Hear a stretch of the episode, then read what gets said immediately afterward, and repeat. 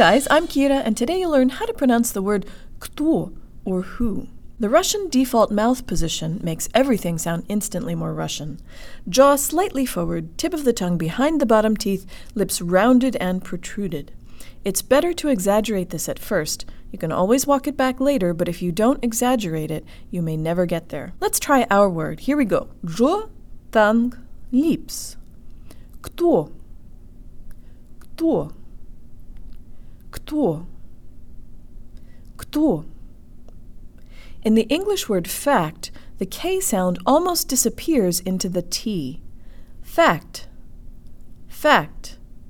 But this doesn't happen in the Russian кто, where the K is clearly audible. Кто? Кто? The English O actually closes to an oo sound. O. Oh.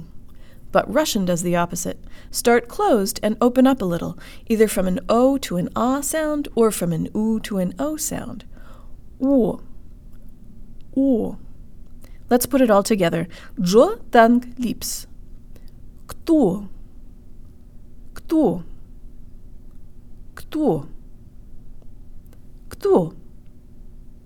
That's it, guys. Be sure to subscribe on YouTube, share, and check out my video course at unlockingrussianpronunciation.org. And if you teach Russian and you like my videos, please consider tagging me on Instagram so your students can see them too. Счастливо!